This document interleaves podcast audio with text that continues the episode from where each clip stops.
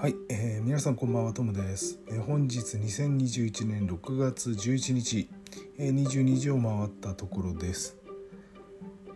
えっ、とちょっと訳あってえっ、と今日すぐに、えー録収録した、え内容をアップすることができないんですが、えー日曜日にはねえアップしたいと思います。はい。えっ、とと今忙しくてですねバタバタ。また状況が変わってきてバタバタしてますが、えーなんとか収録したいと思います。はい。えーそれでは入門サイバーセキュリティスタートしたいと思います。えー、とまずですね今日、えー脆弱性のニュース、えー一件届いてます。これあれですね Google ですね Chrome、えー、91.0.4472.101が公開されたと。ゼロデイ脆弱性にも対応しているということでこちらの方はあの今回修正された脆弱性の一部はすでに悪用コードが出回っているということなんですが、えー、とすぐにですね、えーこちらの方をですね、えーバージョン上げておいてください。はい。えー、とそれではですね、えーニュースをお伝えします。はい。えー、とまずですねこれはあのトレードワークスという会社でですね ASP に対する不正アクセスの調査結果を公表ということです。これ以前紹介したかもしれないですね。はい、えー金融機関向けにオンライントレードシステムを提供しているトレードワークス思い思い出しました。前えっ、と、えー紹介しますね。一部利用者の ASP サービスが不正アクセスを受けた問題で情報流出を示唆する痕跡は確認できなかったとする調査報告を発表しました。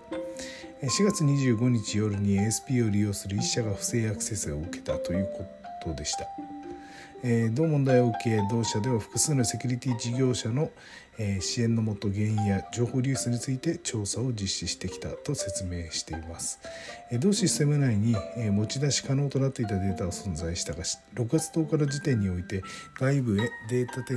データが転送され流出したことを示す痕跡は確認できずえデータベース内の個人情報が持ち出された可能性も低いとの報告を行ったということです。同社は不正アクセスを受けたのは1社としており ASP サービスでは顧客ごとに環境を構築しており顧客間で相互に影響することもないとしています同社は対象となった事業者名について明らかにしていませんえー同社ソリューションを採用している日産証券が同じく25日夜に不正アクセスを受けたことを発表しています。まあ、おそらくこれこの件じゃないかなと思います。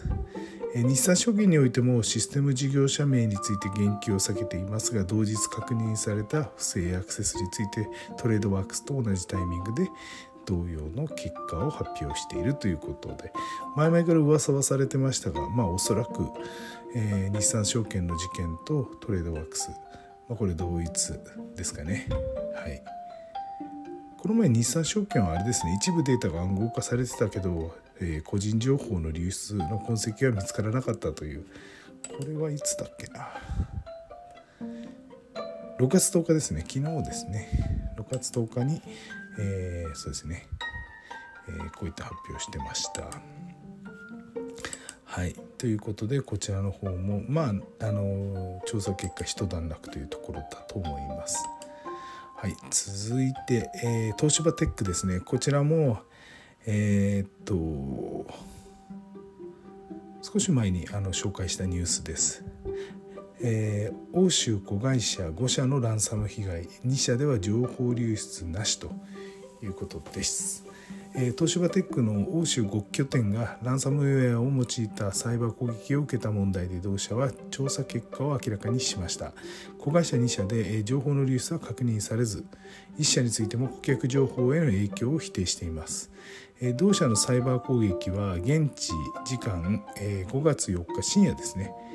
え同時多発的にランハランサムウェアの感染被害が発生したということです。複合機やトナを扱うフランスの子会社2社をはじめ POS システムを販売するベルディベルギードイツオランダの関連子会社の合わせて5社で被害が確認されたということでした。同社は事態を公表するとともに調査を進めてきましたがドイツオランダの子会社に関してはサイバー攻撃を受けたものの攻撃に伴う情報流出はなかったことを確認しました。一方ベルギーにある東芝グローバル、えー、コマースソリューション。えについては、え情報流出したことが判明した。ただし外部からアクセスされたデータに顧客情報は含まれていないとしていました。顧客情報以外の情報に関しては調査を進めているということです、えフランスの東芝、え TEC フランスイメージングシステム東芝 TEC ヨーロッパイメージシステム。ズについては、えサーバーに対してアクセスが行われたことが分かっており今後流出した情報の精査を進めていくということです。えー、同社はですね、えー、目視により確認を進めている状況と説明しており具体的なデータ量は明らかにしていないが調査にはしばらく時間かかると見られています、えー、今回の流出ではランサムウェアダークサイドが用いられ攻撃グループのリークサイト上に同社の関連情報となるデータが掲示されました。公開されていた同社の情報が子会社ののものか、え現在も調査会社が確認を進めているということです。一方攻撃グループはアメリカ政府の圧力を理由にウェブサイトを閉鎖リークサイトについてもアクセスできない状態になっており同社においても委託先からの報告を通じて状況を把握しているということです。当初東芝テックでは海外子会社にメールで、え脅迫文が届いたとしていましたがその後情報を整理し、え外部事業者がリークサイトによる情報により、えランサムウェアによる攻撃と判断したもので同グループより直接接触を受けていないと訂正しました、え不正アクセス公表後も攻撃者側からのリアクションは確認されていないということです、え同社では従来より、え要求に応じることはなくコンタクトを取ることもしていないとの姿勢を示しているが引き続き同様の方針で対応していくということです。はい。ということで、まあ、こちらもちょっと一段落なのかなと思います。はいえー、続いて、えー、静岡の、えー、掛川の方の事件ですね。はいえー、掛川市文化財団、えー、公演中止の案内メールでメールアドレスが流出するという事件です。えー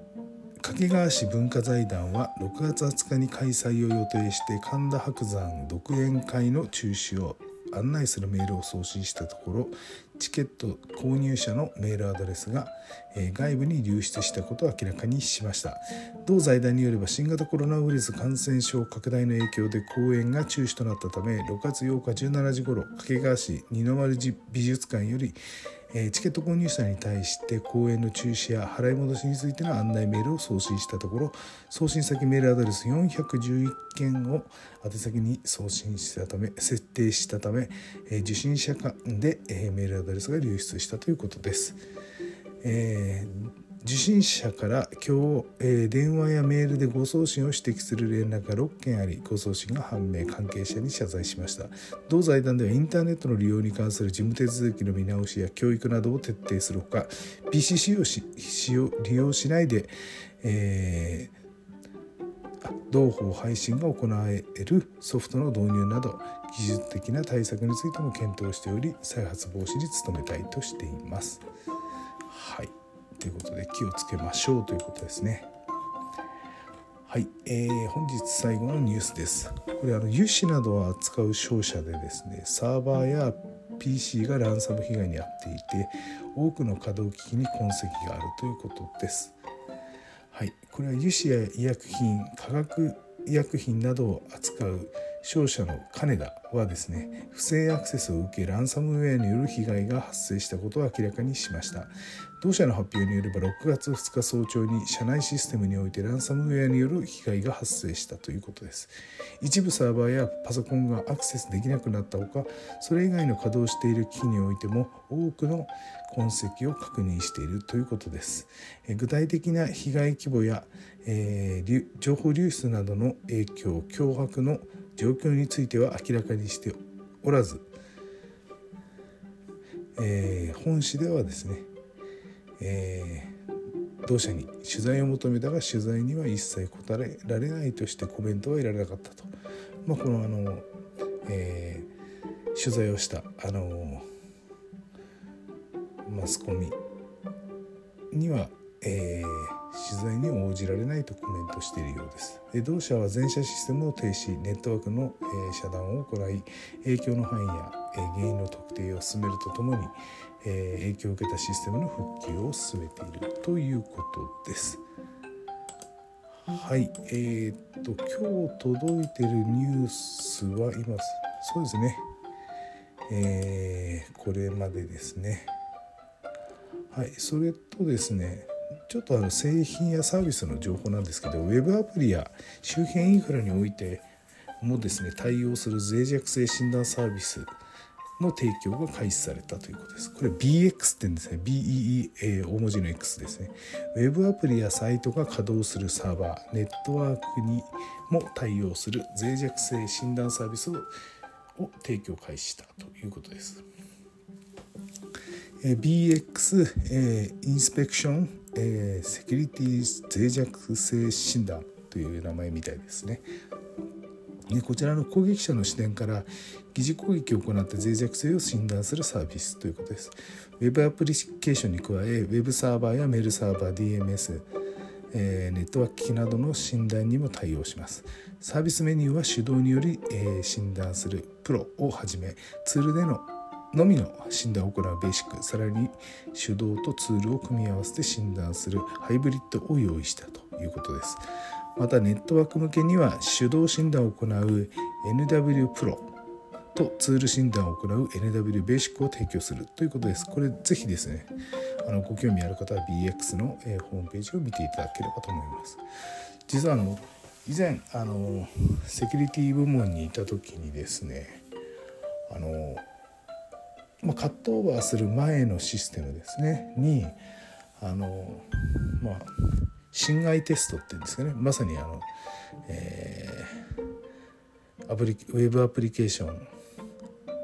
だけでなくですね、えー、ウェブサーバーメールサーバー DNS ネットワーク機器のですねにですね攻撃を仕掛けて疑似攻撃を仕掛けて、まあ、カットオーバーしたと問題ないかというあの診断をしてました。これ意外にですねダメなんですよねテストすると意外にあの、まあ、考慮漏れがあって結構あのカットオーバー直前にこのテストをやってまあなるべく早めにやりましょうねって言ってるんですけど開発側はなかなか持ってこないんですね。で、えーと、土壇場になって、えー、まあ、テストしてないのにカットオーバーできないよってことでシステム、まあ、あの本番環境にほぼ近いような状態であのテストするんですけどそうすると意外にこうセキュリティホールが見つかるんですね。で結果を結果を打ち合わせであの発表すると、まあ、なんとかそこはできないかとかですね言われるんですね。まあ、要は後でなんとかするからカットオーバー間に合わせたいんでみたいなことを平気で言っていくんですでそういうのは絶対認めないって言ってあの結構ガンと譲らないわけなんですけれども我々検査部門なんで、まあ、結構嫌われるわけですね。でもやっぱりここをちゃんと水際最後やってで今あの考えられるセキュリティサイバーセキュリティはまあここまで大丈夫だっていうことを保証するというのが僕らの仕事だったんですけど意外にあのベンダーあと開発部門がですね結構尻込みするんですね。うんひどい時にはテストの内容そんなに厳しくなくていいんじゃないかって言われたこともありますしそんなこと言ったら何のためにやるか分かんないって言って突っぱねるわけですけれどもまあそういう嫌われ者武将ではあったんですけれども、まあ、この時いろいろあの外部のですねこういうあの侵害テストをしてくれる業者さんがいてですね、ま、すごいあの助かったんですけども助けてもらってたんですけども結構やっぱりプロはすごいなって逆に言うとプロから見ると意外にこういうあのウェブサーバーウェブアプリケーションウェブサーバーなんてまあなんか簡単なのかもしれないですね打ち破るのね。うんまあね結構あのこういうのを経験すると面白いと思いますね。はいということで、えー、今日の収録は、えーさいえーこれで終わりにしたいと思います。はい、えーっと1週間お疲れ様でした。えーまた来週ね頑張っていきたいと思います、えー好きな時間に聞いていただければと思いますはいそれでは皆さんおやすみなさい